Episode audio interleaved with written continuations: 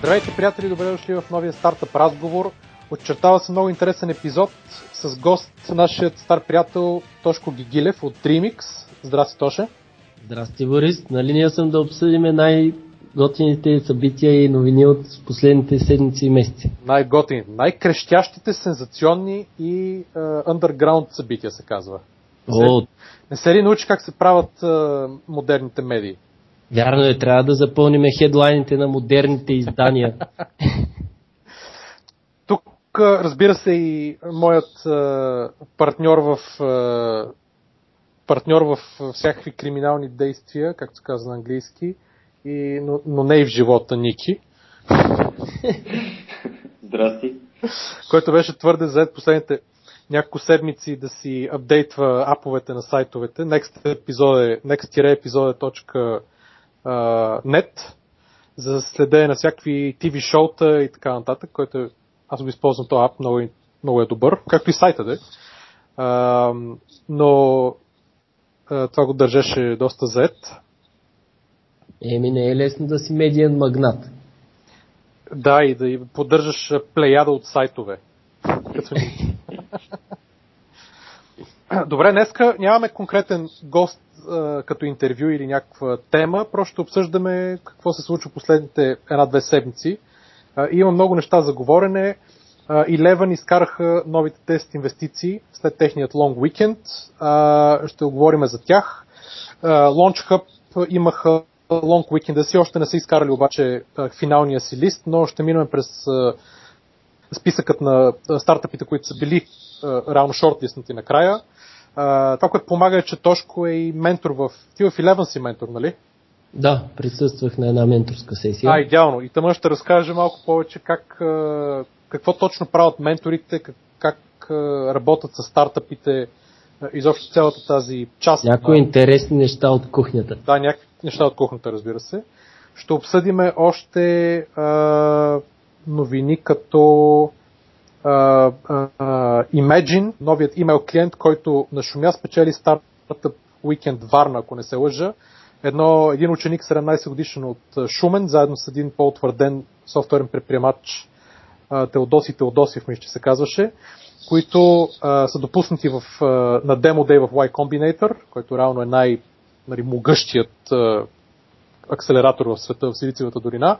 Ще обсъдим също и един друг нашумял български стартъп, пак на едни доста млади момчета, мисля, че също ученици, който се нарича Steps за една умна стелка и които стигнаха до един, спечелиха мисля стартъп Weekend София последния път и стигнаха до един финал на едно от европейските състезания. Ще видим кое беше точно. Ще поздравим а, хрватският стартъп, който е финансиран от Launch Hub за първата им годишнина.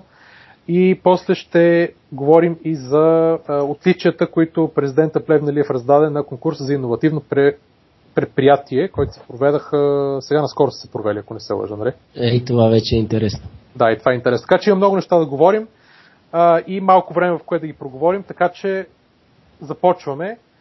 А, Eleven, мисля, че това има четвъртият батч в момента а, на, на, на стартъпи, които финансират. И видях в Капитал имаше една статия, че в момента вече са станали 121 идеи или 121 стартъпа, които са допуснати в акселератора и които са получили финансиране. Както интересно отбелязаха, 11 на квадрат. 11 на броя да, идеи. да, да, да, това е доста малко тип гугълски гикнес. А, но е, и това е само в рамките на години и нещо. Тия хора са абсолютни машини. Не знам как успяват нали, да отсеят толкова много идеи. То не само в България, ми вече са и от много други държави тук в Европейския, в, нали, Европейския съюз, дадено в Източна Европа. А, така че нали, Евала да продължават в същия дух. Тук България определено стана номер едно такъв VC и един от най-добрите стартъп хъбове в а, Източна Европа. За Направо което- си стана Силициевата долина на Балканите или както един приятел има блог, наречен София Вали. София Вали, да. Да, срещна го аз на последната стартъп конференция, той модерираше един от панелите. Мира, да. Ам, какво ще кажете за новите 10 идеи, които, които и Леван финансираха? Мисъл, има, гледам, че има една, която е а, нали, 1, 2, 3, sell with me. Само, че понеже не знам точно какво правят, тук има доста кратко описание, но идеята е, че влизат на пазара на посттерминали за малки и средни а, такива аутлетчета. Да. Ами аз само да кажа отличен опит, така ми се е случвало и аз да чета едно кратко overview с две изречения и си казвах за някои идеи, а тия пък какво ли ще правят сега, например, на пост маркета, където знаем много иновации като Square, примерно, какви ли не други още неща има измислени. И, си каз... и на първо четене казваш, тази идея не ми се струва интересна. Е, то въпрос е каква е идеята? Отидеш на живо, Дали е като отидеш на живо се оказват хората доста подготвени по темата и с някакви доста интересни разработки. Та съветвам всеки да се запознае с тези стартъпи по-отблизко и вече може да обсъдим едно по едно, ако някой вече ги познава по... Значи, тук е интересното, че да се разбере дали имат дали е хардуерен стартъп, т.е. дали е нещо тип Square, просто за нали, за България или е някакво по-различно софтуерно решение, защото нали, реално след като се появи Square, се навъдиха и в Штатите, и в Европа сумати клонинги и, и фирми, които правят подобни неща, но поради спецификите на банковите пазари, на пеймент пазарите в отделните европейски страни и че и в Штатите, много е трудно за някой от тях да отиде в друга държава, което обославя някакси да има регионални и дори национални играчи на този пазар. Mm-hmm. А това е реално потенциал огромен, защото ако е нещо просто и лесно, което работи, а, нали, в момента, като влезе за човек във всеки един, всеки един магазин или кафене, имат примерно по 4-5 от тия топузи, деца са като нали, машинките за, за, с които може да се плаща с кредитна или дебитна карта. И те се чуват вся коя работи, коя не работи, едни бележки печатат, едни, е, да, едни набирания има по тия места. Тоест, малко е, нали, не е много бързо. User experience не е от най-добрите. Определено има място за иновации, освен това напоследък виждаме, че е актуално така наречените wearable gadget. Може би това не спада точно на там, но единия стартъп, който ти каза Steps, правят именно това. А, когато ходиш на... Не, всъщност, те ли бяха? Една от идеите е, когато ходиш все едно на фестивал, вместо да си носиш портомоне в теб, всъщност си носиш една гривна с заредени кредити в нея. Не, това е, това е друго. Това е... А, мисля, че е беше... Това Party With Me. Да, Party With Me, точно. Ага. Да. А другото се казва Steps. Което Аха, е другото е Да, ние за Steps, за Steps ще говорим след малко, но идеята е, че нали, wearables навлизат и в България, като гледам, доста бързо. Да, явно този път това е актуалната тема на, на новия прозорец. Значи, интересно при тия payment post hard нали, стартъпи, сега не знам точно този 1 to 3 sell with me какво, какво прави, но а, интересното е, че нали, там спестяват, бързината е по-голяма, т.е. по-бързо се, се, се равно може да се плати с една кредитна карта и а, просто из, те, продавачите в малки или някакви по-големи магазинчета или примерно дори на улицата да са, могат да използват телефоните си или iPad-ите си, за да просеснат един, едно плащане, което е голямото предимство. Да, другото голямо предимство е, че директно го правиш без такси за преминаване на парите през големите банки, които, както знаем, чарджват доста голям процент. И затова сега и модата с биткоина, тъй като много по-лесно стават пейментите. Значи таксите се запазват, голям, всъщност голяма част от таксите се запазват, защото те не са от банката, те са от целия, цялата бекенд инфраструктура, която е на кредитните карти. Тоест, ако примерно ти за да платиш някаква кредитна карта ти струва примерно 3% от транзакцията, а, с едно такова устройство, което примерно намалява много цената или разхода за това нещо, пак ще остане около примерно 1,5-2. Само защото mm-hmm. те са длъжни да, да плащат на самите издатели на кредитните карти. Нали, единствените, които, единственият начин да избегнеш плащането към кредитните карти е да си направиш собствена независима хардуерна мрежа за преминаване на плащанията, както правят mm-hmm. един щатски стартъп, който Иначе... Двула, да, Двула се казва, които градат своя собствена инфраструктура, альтернативна на, кредит, на Visa и MasterCard, и реално имат, нали, там могат да спестят много, много, много повече от парите. Mm-hmm. И да се разбие монопола, примерно в България, Борика държи абсолютно всички банкомати, карти, картови разплащания и е нормално, когато си ти един монополист на пазара, да поддържаш такава цена, каквато ти си избереш. Абсолютно. Сега, интересно ще е да разбереме тук по шпионските ни канали какво точно, ще, какво точно правят One to 3 Sell и да репортнем в някои от следващите, някои от следващите епизоди. Следващото нещо, което има, което е в uh, десетката на Eleven е Edgar the Storyteller, които са от Словения, ако не се лъжи, и са софтуер, който позволява на всеки да си, да си направи историята, да я направи с картинки и звуци и с текстче по някакъв готин начин. Аз, честно казвам, гледах, uh, те участваха в uh, роста на, на Pioneers фестивала. Имах, имаше една секция Roasted, където участваха Дейв Маклюр от 500 Startups, Джейсън Бол от Qualcomm Ventures и Тал Моргенстерн от Sequoia в Израел. И реално имаше, нали, един след друг имат 90 секунди стартъп, не, 3 минути. Една група стартъпи всеки си пичва на сцената и после те ги ролстват, нали, казват какво им харесва и какво основно какво не им харесва в идеята или в начин, по който е представено.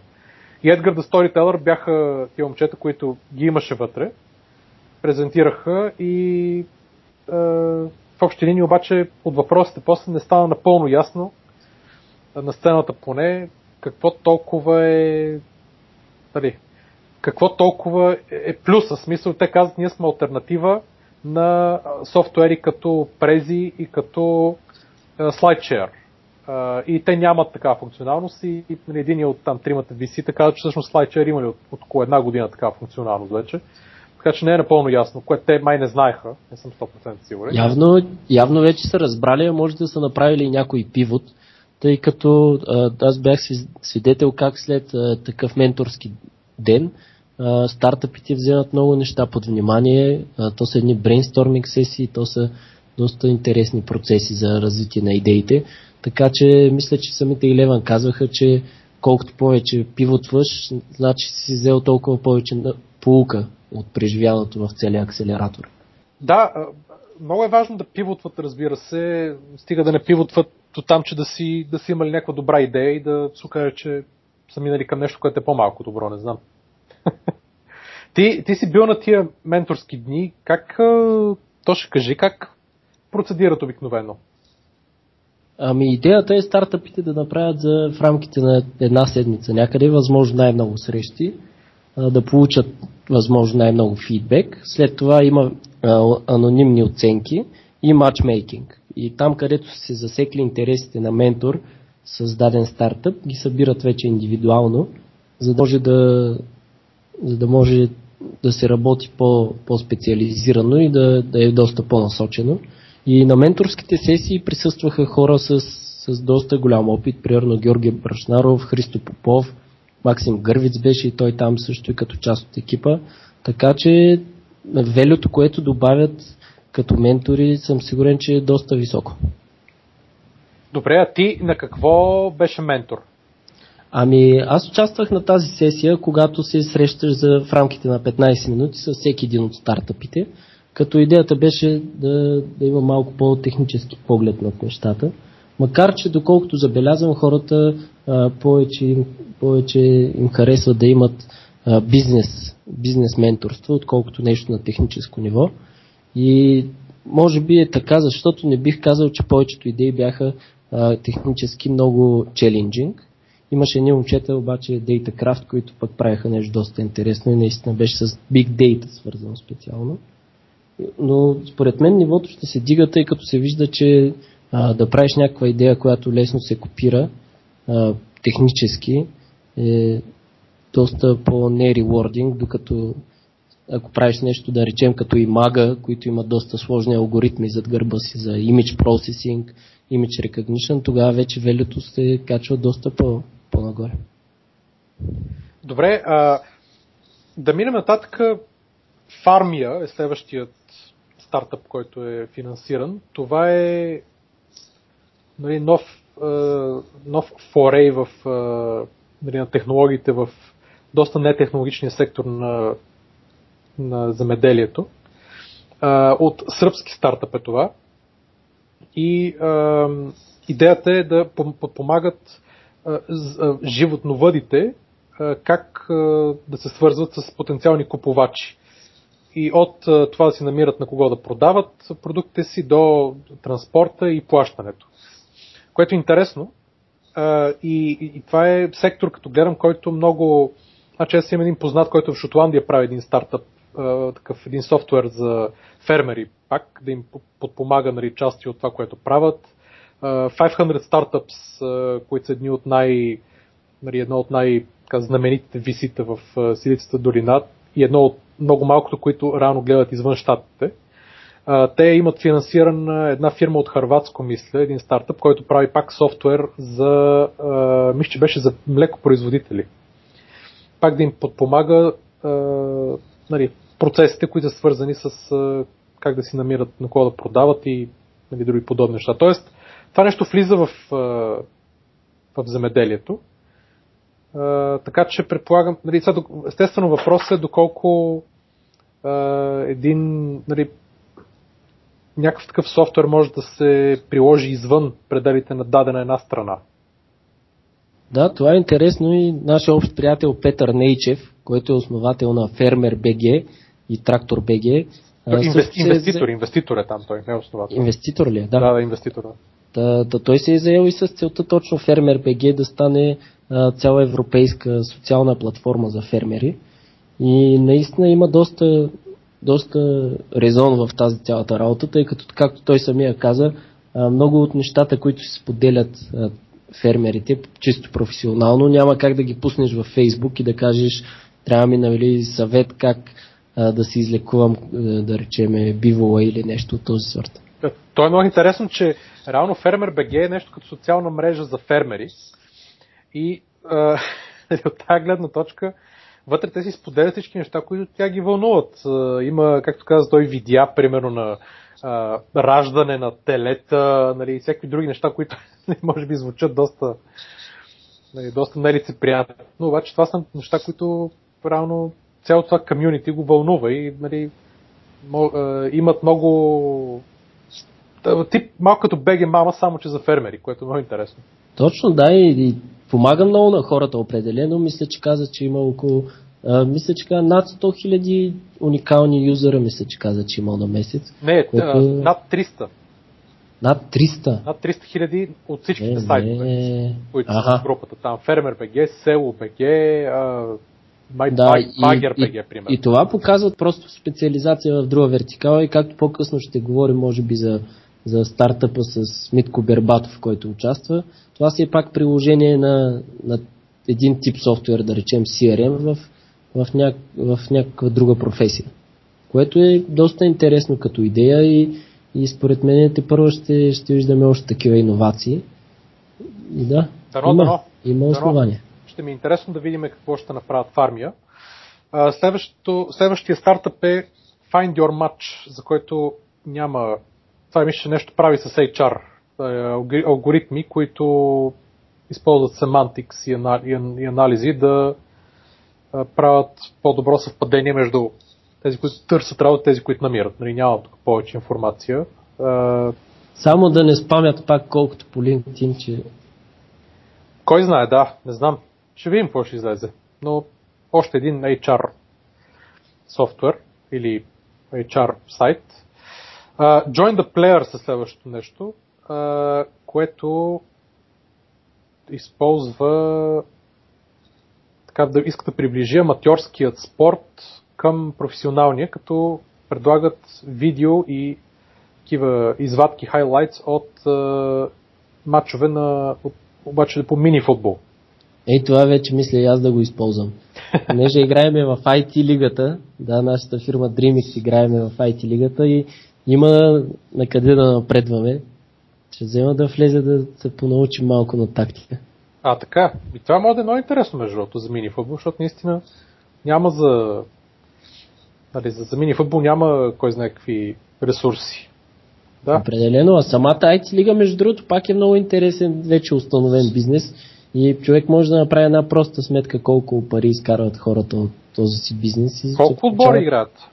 Ами специално в IT лигата има А и Б група.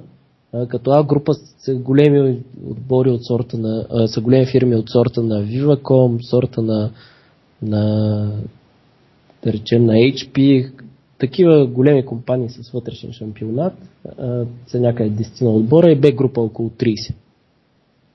Хм. Да. Интересно. Добре, следващия стартъп е Leap, който на самия сайт няма нищо, т.е. няма още публично нищо, явно са в стелт мод, и който нещо прави свързано с да, Extreme Sports или Sports, да, значи Sports Networking платформ. Интересно това дали е нещо просто тип Facebook, само че нишово, нали, за спортове и за екстремни спортове, екстремни спортове. Ако е това, аз, аз самия преди точно 11 години работих върху, една соци... върху на Red Bull една социална мрежа, която беше само за техните ивенти, но тя беше организирана около целият екстрим спорт experience. Те имаха нали, много футеч, видеа и спонсорирани атлети, снимки, и ивенти и така нататък. И беше много интересно. Това определено щеше да бъде доста добър хит. 2002 година започна да се разработва, но точно когато беше готов, готова бета версията на проекта, някой умник от централата реши да го тихомолком да го прекратат. А можете да сте Фейсбук сега? Той, той беше преди Фейсбук, да, две години преди Фейсбук. Така ли? Час ръб, да, 2002. Да, определено това е добър начин да се въведе нещо, тъй като екстрим спорт хората много бързо шерват неща, те доста, както ги наричат, инфлуенсърс. Това беше, така уникално, че може да. да разрасне много бързо. Аз си спомнях, работих там една година, аз и още няколко момчета бяхме отговорни за контент менеджмента, да слагам, да правиме реално от различни модулчета, да правиме целите отделни от по зависимост какъв, каква категория беше в, в, в мрежата, защото те освен, нали, то започва с екстрим спорт и отделно имаше лайфстайл, нали, интервюта с спортисти и така нататък. Но при нас в офиса постоянно идваха, това беше във Виена, постоянно идваха някои от техните атлети, професионални сноубордъри, байкари, нали, парашутисти, изобщо всякакви хора. Тогава още, също тогава вече беше изгрял Феликс Баумгартнер, който скочи нали, от стратосферата. Охо. Да, и имаше много от неговите филмчета, вече бяха при нас, ексклюзивно бяха на сайта и беше уникално. Ние там по цял ден гледахме видеа от Шамони и от други места на скьорите, на, нали, на екстрим, бордистите и така нататък. И те постоянно идваха да разправят някакви истории, да им взимаме интервюта. Нали, беше много, много готино. Много жалко, че го спряха това нещо от Red Bull. Red Bull, между другото, като напитка, не че искам да им правя антиреклама, обаче според мен не струва. Не е нещо, което трябва да пиеш. Даже напротив. Обаче пък маркетинга им е убийствен просто. Еми, те са базирани реално. Целият Red Bull е една тайландска рецепта и опакована в много добър маркетинг, брандинг и процес на, на фирмата. Съвременната Кока-Кола. Абсолютно, абсолютно. Добре, следващото нещо е uh, Party with Me, което е това, за което стана въпрос, та гривна, която uh, се носи на различни фестивали и по-големи партита и там е както билет за фестивала, така и uh, реално пари, с които може да се купува. Това много интересно ми е как става интеграцията, понеже предполагам, че много от тия фестивали използват различни софтуери. Не знам как става зареждането, някакво API ли се използва, което, в което фестивалите да трябва да ембрейснат. Ами те всички, всички кина използват различни платформи, нали? но ето, че Синексиото по някакъв начин са ги, са ги събрали в едно. Така че, що е, да не се направи с това? Да, да, ма кината ти един път го правиш, то знаеш, че за години напред ще е едно и също. Тук, тук фестивали се правят от нулата на различни места. Не знам дали има някакви платформи, които са универсално за фестивали. И всеки фестивал казва, окей, аз да си използвам за тикетинга, ще използвам това. Може би има нещо такова, защото иначе ми се струва наистина. Сигурно си имат, да, някакви платформи, които си се използват и не съм толкова много. Нали? Помисли си обаче колко вайрал ще стане. Само да хванат един голям фестивал с примерно 20-30 хиляди души някъде в Централна Европа и след това всеки ще знае за тях и ще иска да ги използва. А, аз съм сигурен, че има поне 4 или 5 различни альтернативи, които и в момента работят вече по фестивалите. Това е такъв бизнес, който от много отдавна нали, е тек-сави и се съмнявам нали, да няма нещо направено и което да, да се тества на някакви места. И, аз мога да ти кажа в Сърбия на този големия фестивал, а, там си е с жетони. Купуваш си жетони, после трябва да, да си ги конвъртваш, да си плащаш с тях. Не е толкова удобно, докато това ми звучи направо като NFC. Минаваш с гривничката и само си цъкаш. Не, такива с гривнички има от много време, наистина, примерно по аквапарковете. От край време влизаш в аквапарка, взимаш си гривничка и с нея се разплащаш. Не знам дали, дали не сте попадали на такива. Но не е ли, не е ли all inclusive? Влизаш с, с гривна и, и след това всичко ти е включено. Не, зареждаш си я. Има такива, които си ги зареждаш или просто при излизане нали, минаваш през четеца и то ти казва колко дължиш. Имат различни видове, въпросът е, че всичките са нали, с някаква гривничка. Ага, значи така, трябва да разбереме каква е магията. Значи тук, примерно, като ходих последно на един концерт в Германия, на, беше, случая беше на Роби Уилямс, няма значение на кой, но те използваха същи, същото нещо, просто с едни пластични карти. С които нямаш как да си купуваш там, как продаваха бири и наденици, не можеш да си купиш нищо с пари, зареждаш си някаква сума на, на, на тази карта и трябва да отидеш и плащаш с нея. Също дори на Спартак, като ходихме да плуваме, нали бяхме и там с гривни с а, импулсчета вътре. Да, да, точно. То е много лесно да добавиш, нали, да зареждаш, а, а, да го направиш да зарежда пари вместо просто, примерно, брой импулси. Да, да. Там. Добре, а, следващото, следващото е а, Steps, за който стана въпрос. А, един отбор от а, нали, ученици, плюс мисля двама-трима малко по, е да ги наречем стари, колкото и да звучи странно, а, или айде, по-опитни хора, които им помагат. А, те, това е проект, който е спечелил последния стартъп Weekend София и той е умна стелка, която е пълна с сензори и равно показва като хитмап, като, ходи, като се ходи нали, върху него и се стъпва, как стъпва човек, къде слага повече нали, къде има повече натоварване и така нататък. И всичко това нещо през Wi-Fi а, има апче на, за смартфон, където се изобразява и се визуализира. И може да се покаже после на ортопед, и изобщо има нали, безброй приложения. Това нещо и е много хитро според мен. И е ево, че нали, едни ученици в България си измисли това нещо и те в момента са на финала на Global Startup Battle. Ние ще сложим линк да, може, да могат хората да волтват за тях а, на, за да могат те да спечелят. И ево, ево, браво на тях. Браво на тях. И са и получили финансиране от, от Eleven. Много интересно, наистина. Дано, дано да успеят Global Startup Battle. Все пак едно такова състезание може да те изстреля доста напред. Значи това равно пак е вид wearable. Или просто е, не знам, stepable. може да го наречем. Е, да, но това не е нещо, което постоянно ще използваш. Ти ще го носиш два дена, колкото да ти покаже някакви не, неща, които се интересуват. Защо? Що да го носиш? Може да го носиш повече, зависи каква функционалност му сложат. Те могат да му сложат много неща да, да има вътре. Ами, не знам каква функционалност могат да му сложат. Смисъл. Според мен могат дори да наподобят гривната на Nike, която беше за да си измерваш колко ти е не знам даже пулса ли мериха или колко пъти си преместваш ръката ли само. Обаче гледам доста хора шерват във Фейсбук през гривната един вид, а, колко километра са тичали, някакви такива статистики. Тя е вързана към, а, към смартфона. Така, че да, всичките тия 20... гривни са педометър просто, мери крачки. Нали, на базата на това прави на различни сметки и неща. Uh-huh. А то по какъв начин рано гривната мери крачки?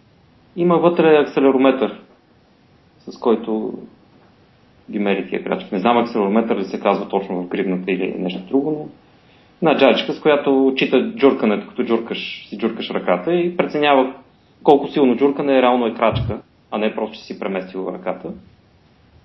И така, фитбитчето прави също нещо. При всичките тия гаджети. Трябва като играя волейбол да си взема една гривна и да броя колко забива съм направил. да, абсолютно. Абсолютно. Не знам, евола, евола на тия пичове от ученици. Все повече стартъпи започват да се създават от ученици в България, което наистина много ме радва. Те реално, едното от тия момчета, заедно с още с Любчо, Любчо Янев, от Мелиса Модерни економ, който в момента е в един полски акселератор, където се състезава за да получи финансиране до 80 000 евро, дано да успее. А, и още едно друго момче, на, което е на 13 или 14 години, те бяха на един от панелите на Startup Next конференцията. Така получиха доста... Много им се кефиха хората, де, определено. Да, другата тенденция, която виждаме е, че от стартъп уикендите директно излизат идеи, които са готови за акселераторите.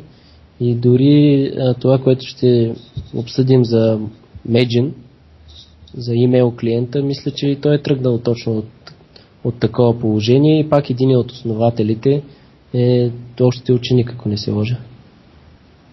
Разкажете да. сега за този имейл клиент, какво точно прави, това му идеята. Значи момент само да минем още две, две неща и ще минем към него. Две, два още стартъпа от Нейлеванския бач.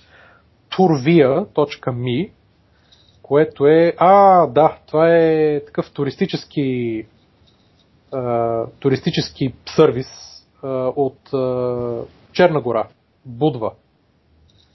Добре, и оттам вече са взели да идват. Да, много интересно. Такъв Guided Tours портал. Нищо особено, обаче явно ако е първия и ако няма нищо подобно на целия пазар, те, нали, Черногора изобщо Будва е адски известен и много-много висок клас туристически курорт. Изобщо цялата ивица там, която е. Цялата Далмация. Да, като Добре. вземеш нали, изобщо Харватско, нали, целият южен, цялата южна граница на Харватско, не граница ми по, по крайбрежието и продължиш след това по, по, през Черна гора, наистина това е уникално място. Интересно, интересно. И наистина така България взема да се получава като един хъб на, на бизнесите по из целия Балкански полуостров, че и не само, което е отдавна нали, хората се, се казали, че трябва да има някакво обединение на тия нации, тъй като примерно с словенци, харвати, сърби, естествено, можем да си говорим дори на един език. Доста е лесно да се разберем с тези хора, културата им е доста близка, така че се получава ако направим един общ пазар на целия Балкански полуостров и по-централна Европа, много бързо ще може да се излиза с идеи, тъй като сега сме твърде ограничени само в България, когато пускаме даден сервис или продукт. Еми, ето ти един, един прост пример, който просто да го, ще го вмъкна тук. Uh, Synexio, което е uh, iPhone application. Um... Не е само iPhone. И на Android го има и също. А, ага. Окей, значи Synexio, а, което е а, апче за купуване на билети от кина. Е много просто. Mm-hmm. А, аз, то от Харватско, и аз чух за него от, а, от просто от Launch Hub, понеже той е финансирано от тях. И не знаех какво е, обаче а, виждам ги, нали, виждам ги много в, да се рекламират и във Facebook, като такъв спонсориран апликейшн. И отделно реших да ги, да ги пробвам един път и трябва да ти кажа, че целият експириенс е много добре направен. тук в България купуваш си билети за кино, мисля, ти нали, трябва да запазваш го реално и отиваш да си го вземеш на място. Обаче плащането минава през тях, избирането на филма, на датата, на кое кино, много така е, както се изразява. Плащането сигурен си, че може да мине през тях, защото аз, аз само съм си резервирал, не съм. Не, съм точно така, прав си, да, без плащането, просто резервираш и плащаш на място, като отидеш. Точно така, да. Още да. Не, мог, не мога да направят плащането, но, както се изрази един от хората в Launch Hub, много мазен юзер експириенс има. да, доста но, е да, приятно. Доста е да, приятно за използване. И те реално днес навършват една година. Така че честито рожден ден си Nexio тя ги има... ден. Да, абсолютно. А, има ги в Германия, в Австрия, в Харватска, Словения и Сърбия и България. Уникално. Супер. Имало, до сега са достигнали 50 хиляди сваляния, като месечно през него се регистрират по над 10 хиляди места. Ето това ще постигнем утопията на обединена източна Европа. Нещо, Абсолютно. за което са се борили доста големи велики сили да не се случи. Еми, ето не са измислили кой пазар трябва да атакуват, а се оказало, че младите хора, които се занимават с а, стартапиране, а, са най-податливи на, на, на това да си намерят самишленици в целия, тук на целите Балкани, цяла Източна Европа, без да се да бъдат обременени от всякакви политически и исторически глупости, които обикновено съдат като пречки. Макар, че аз подочух, че нашите мили комунисти били малко против а, пари, които били предназначени за а, български стартъпи по джерами програми, да се давали на, на чуждестранни стартиращи компании. Крайна сметка идеята искали на... да възроптаят и не било полезно за екосистемата. Кой, кой иска да възроптае? Ми така чувам от тук не. Значи ако това все пак са частни фондове, които имат и частен инвестиционен капитал вътре, тях, тях мандата им е да не да бъдат фундация, да правят пари, да финансират най-добрите идеи тук от България, от региона. При положение, че те стръгнали към региона, означава, че е, няма достатъчно наброй добро качество. Това специално Кутев да слуша, нали така? Да, да, аз не бих се чудил, ако той го е казал. Това е точно в него стил, така че има голям, много голям шанс. нали, някой, някой, него или онзи интернет лумпена, как забрахме името. да. Но, но в крайна сметка те казвали, че парите по Джерами били тия специално за нас и не било така добре ние да... Да се раздават наляво надясно, така безнаказано и безпризорно. А, така да. Виж, ако някъде 10%, 20, 30, 40, 50 отиват, вече и джоб тогава могат и в нали, на... И на Антарктида може Антарктида, да, да, на Северния, да. на Южния полюс могат да, да, да инвестират в стартъпи, няма проблем. Това... Солариум да отворят там, да? Абсолютно, да. Да, да, да. да. Последният стартъп от, на 11 бача е Яна До, Яна До, което е от Сърбия пак и което е Teamwork Collaboration Tool. Не знам. Явно Teamwork Collaboration туловете са на мода, тъй като а, от Eleven също са финансирани един Team Collaboration Tool, казва се Kanbanize. И, и той е много интересен, при, а, подобрява специално IT management, project management, но естествено може да се приложи в други бизнеси и е специално по методологията Kanban. Той е agile подход за ръководене на проекти. Станал е много голям съксес. Използват го Yahoo, използват го други големи компании и там според мен съвсем скоро ще стане доста известен по цял свят и ще завладее доста компании. Той, той е финансиран от Eleven, така ли? А, да, да, един от основателите му е, а, е бивш управител на Software AG, след това решава да направи свой свой бизнес и мисля, че е напускал там и Добре, започва вече да движи това, да. Много интересно. Ама, в смисъл, българска ли е частично фирмата или не? Ами, аз познавам Бисер Иванов, който е точно от Software AG беше, беше, но не съм на 100% сигурен дали са само българи. Или как се казва фирмата?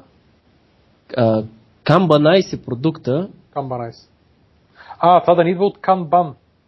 Точно, точно, да. Окей, okay, да, Kanban. от uh, японският процес за ефективност.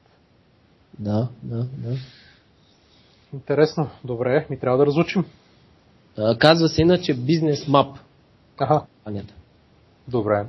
Ами Яна Дой изглежда, че прави пак такъв Project Management тул за стартъпи и за всеки други фирми.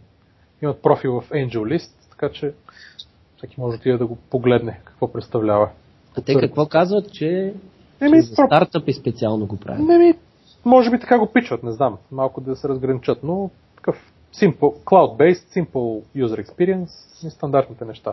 Mm-hmm, не да. е ясно какво точно е, а... то са по-добри от други подобни, как то ще скъмпитват с тях, къде и така нататък. Бизнес, бизнес модела на Kanban от вътрешна информация, която имаме, доста интересен. Имат Community Edition и го пускат свободно да се използва.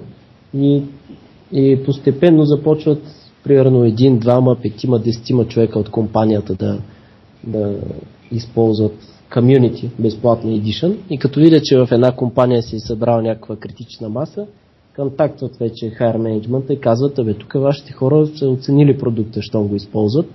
Защо не го направите официален тул? Хайде, платете се. А, така да. Обаче има, има...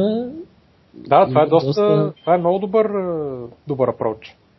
Да, да, доста. Хитри са, хитри са как.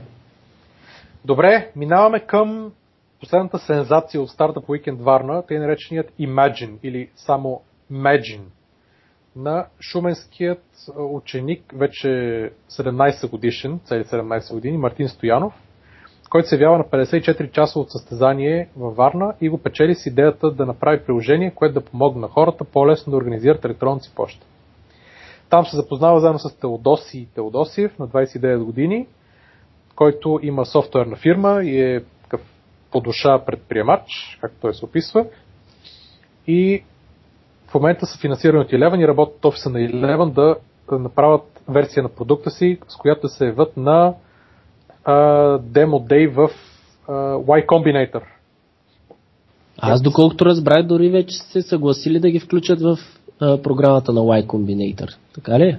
Ами, имаше една статия в Капитал, която всъщност там изобщо не се споменаваше Y Combinator, но а, нали, пише, че е допуснат до изключително селективният клуб на тази програма.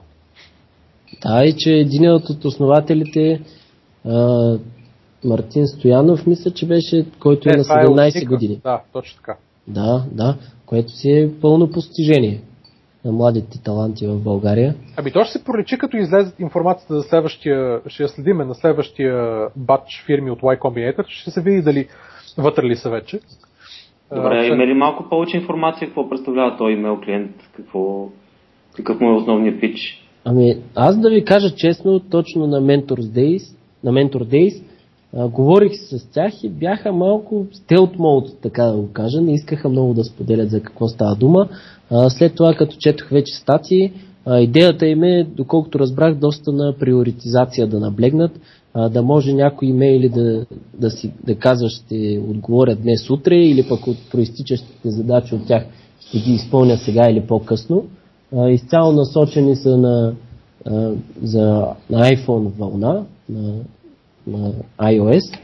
И, и е много интересно, че хващат един бизнес, който все пак нали, имейл клиентите. Това е доста такъв мащабен бизнес и доста вече а, напреднал.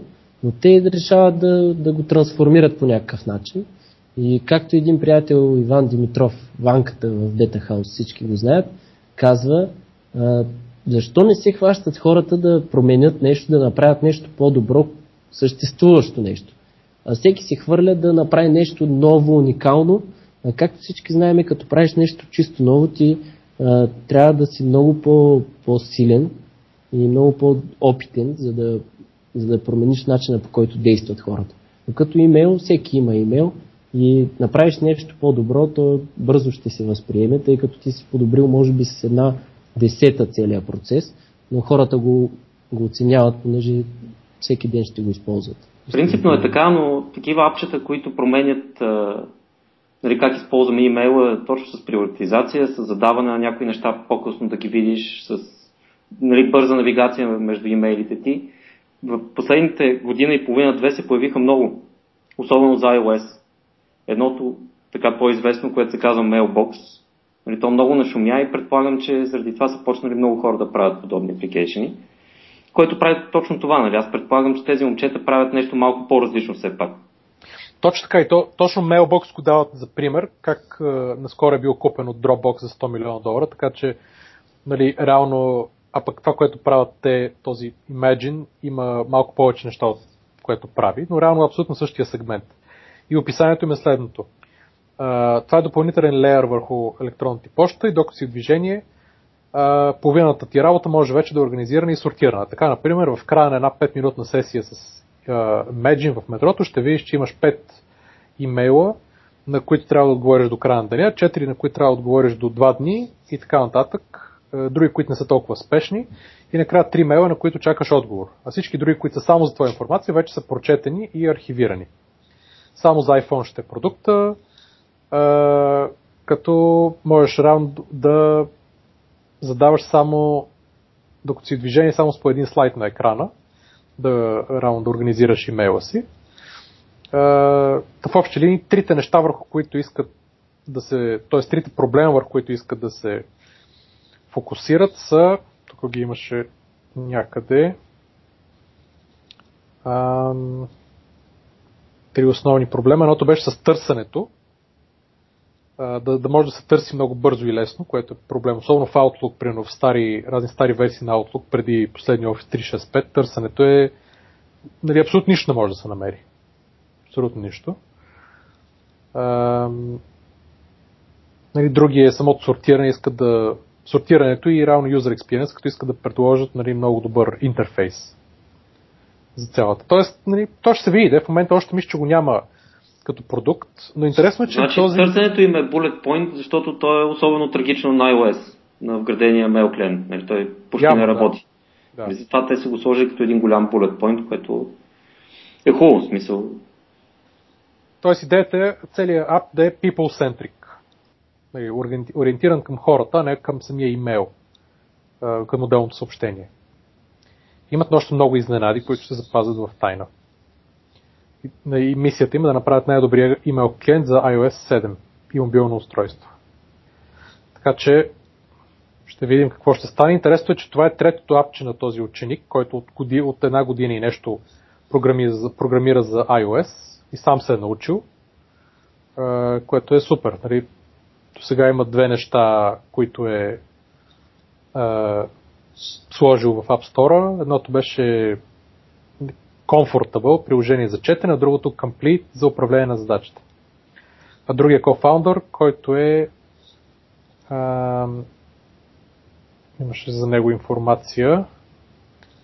Така, да, някои успешни проекта с гърба си, съосновател на компанията за онлайн застраховки 24 Ins, има софтуерна компания DevLabs, участва в стартъп Sponsia, който е също спонсориран от Eleven, както и проекта creditpoint.bg. На 23 е стартирал първата си компания. Браво! Супер. Би, то ще се проличи какво ще стане. Надявам се да, надявам се да се развие това нещо и да, да ги да отидат в Сан Франциско, за да минат през uh, Y Combinator. Това за тях ще е уникално изживяване. Дано, дано да успеят и наистина да най-вече и да успеят с продукта, тъй като има, има на къде да се развиват тези, нали, звучи тривиално имейл клиент, обаче на мен ми звучеше тривиално Skype да се изкарат мобилна версия и да ми работи добре на Android телефона. Истината е, че вече пускат втора версия и тя, дайде да не кажа, не става за нищо, но е далеч от това, което направиха примерно Viber или даже да не кажа, че Facebook Messenger е доста по-удобен и читав, отколкото скайпа, който постоянно крашва, забива, губи връзка. Така че ето, ето доказателство, че Microsoft, които вече държат Skype, с един неограничен ресурс, който практически имат, пак не могат да се кампитнат с, с стартъпите. Ами, това е, да, не е особено трудно. В смисъл, обикновено тия големи фирми са много-много тромави, с много нива на иерархия, които трябва да съгласува всяко едно нещо и реално един малък и маневрен стартъп съвсем спокойно може да, да направи нещо много по-бързо и ефтино и хубаво. Така че нали, това не е, не е случайно. Дори, дори един мой колега от университета а, отиде в Сан Франциско, ако не се лъжа да работи за Microsoft и няколко месеца по-късно се срещаме в Лондон с него и го питам, абе, какво става, не беше ли в Америка? Казва, аз напуснах Microsoft. И викам, как ще напуснеш Microsoft? Някои, нали, програмисти, дето се вика, единия си бъбрек дават да отидат там да работят.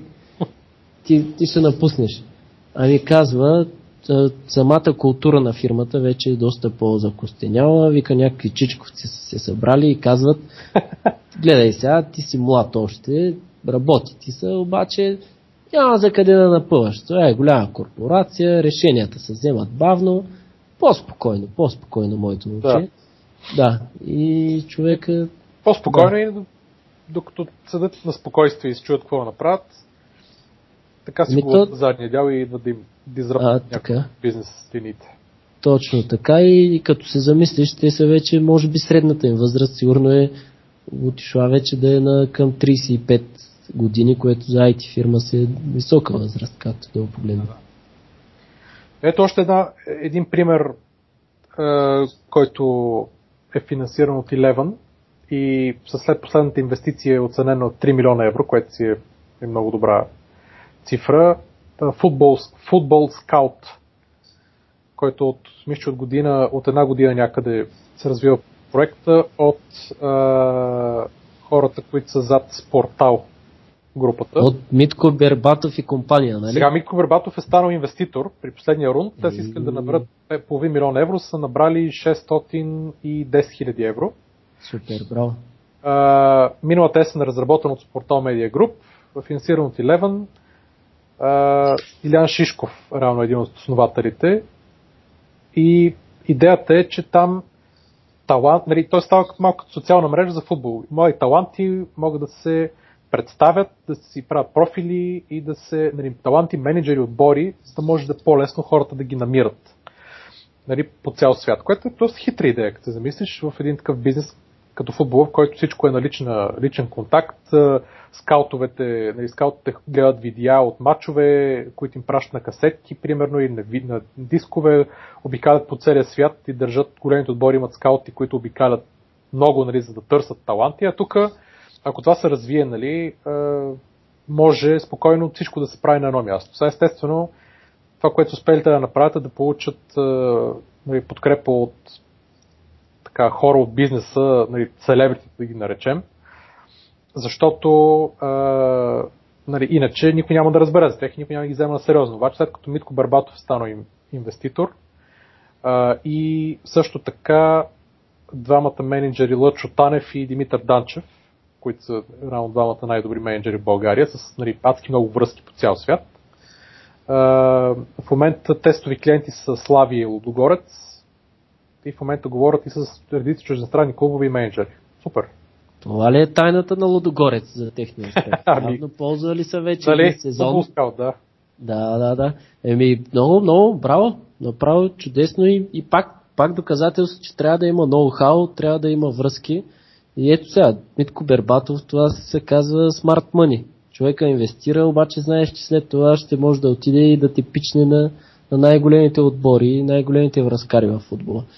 И напукна всичко, което казват, нали, че в България всички били затворени, не ще ли така да съдействат с връзки.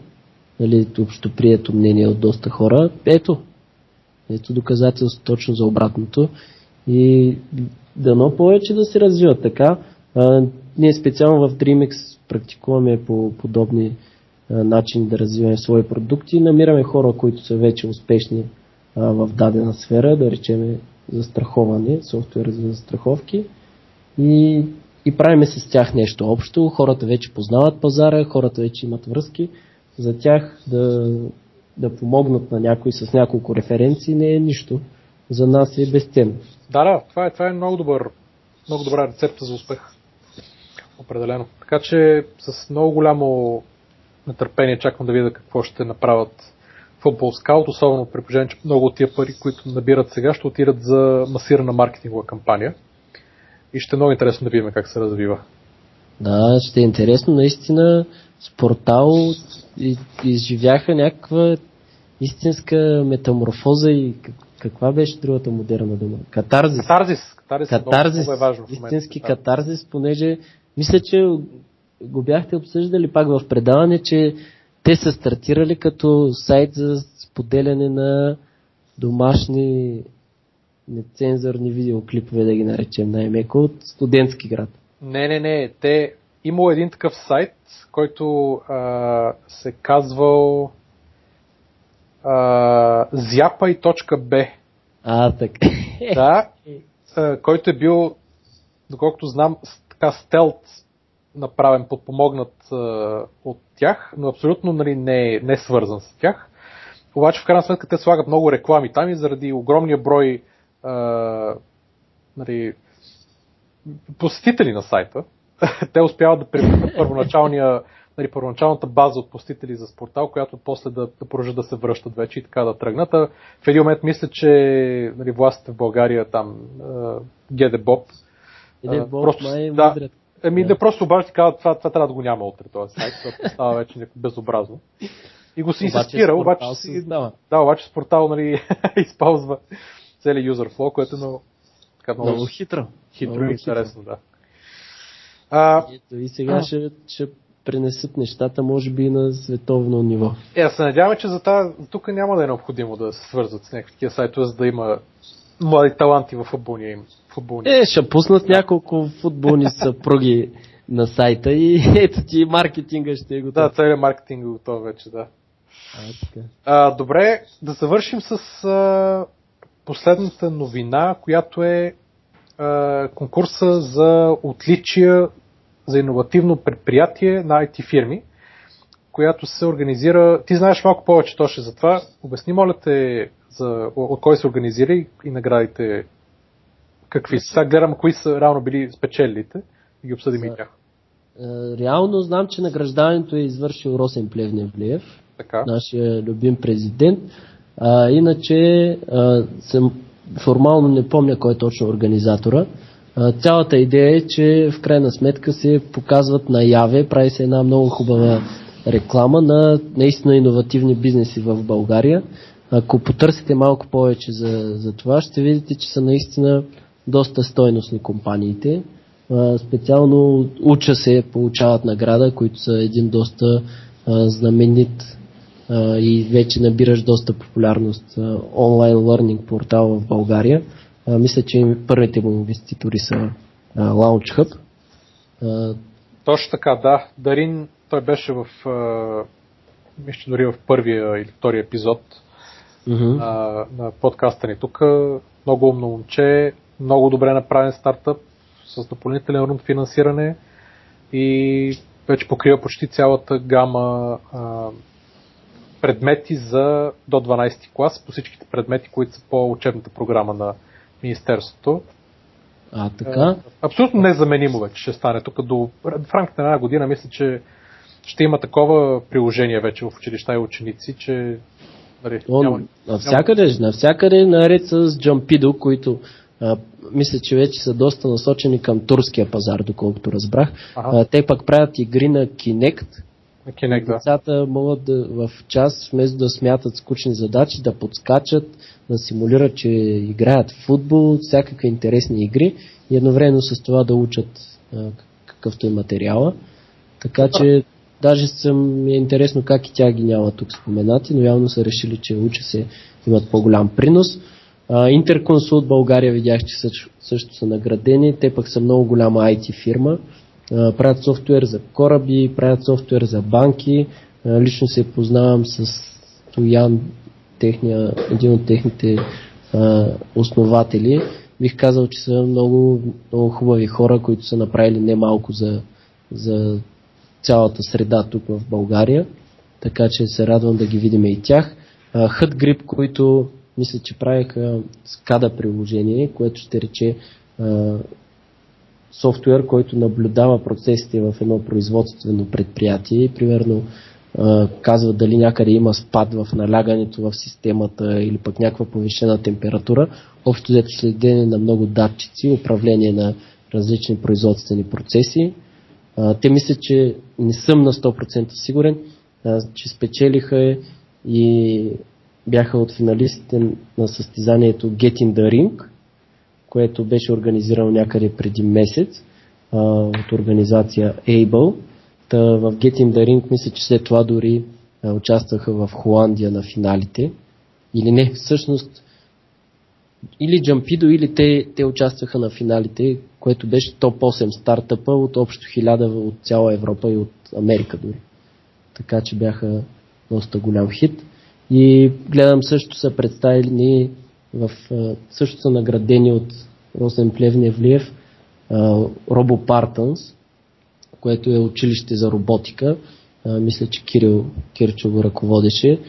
Пак, пак много интересно да обучаваш малки деца, които са в училище на роботи и сглобяват роботи, мисля, че използваха на Лего на лего частите и намират различни приложения на тези роботчета, което аз след едно време не можех да си представя, че дете, примерно в първи клас, се може да се направи робот собствен и да си прибере с него вкъщи да се играе, което си е голямо постижение.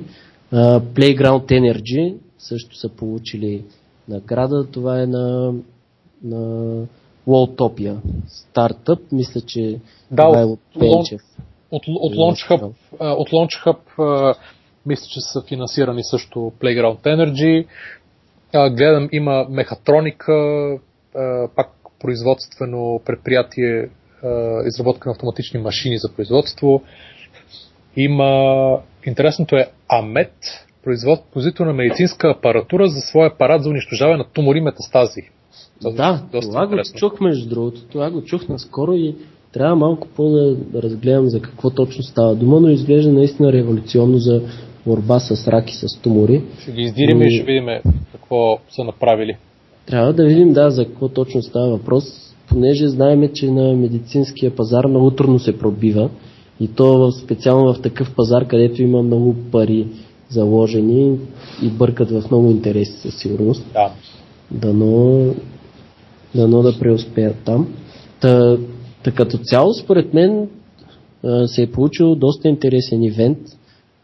Съжалявам много, че не успях да присъствам, въпреки че имах покана за него. И мисля, че доста добър пиар се получава на наистина успешните бизнеси в България.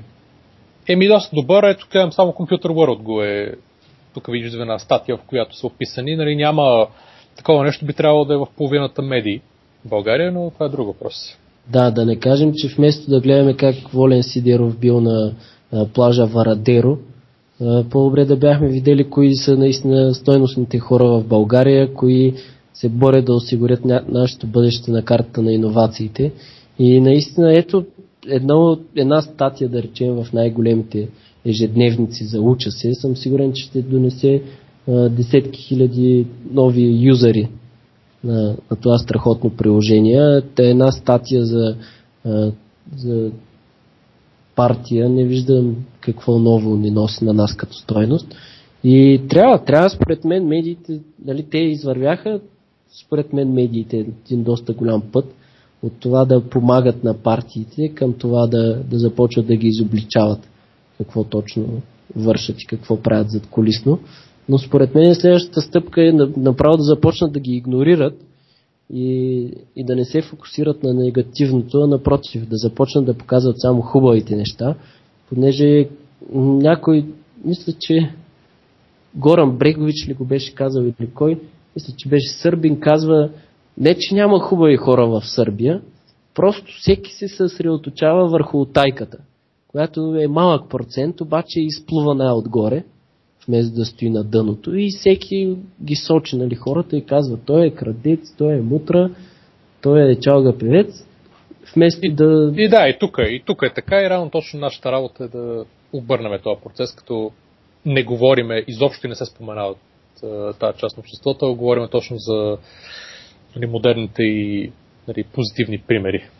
А, така да. Добре, а, на, през категорията на Launch Hub за техните, резултатите от техният Long Weekend ще говорим следващия път или някой от следващите пъти, когато стане ясен и списъка с техните а, избранници от новата им партида. Там ще видим и оттам би трябвало да има някои доста интересни попадения, нови технологии, нови идеи. А, за днеска толкова.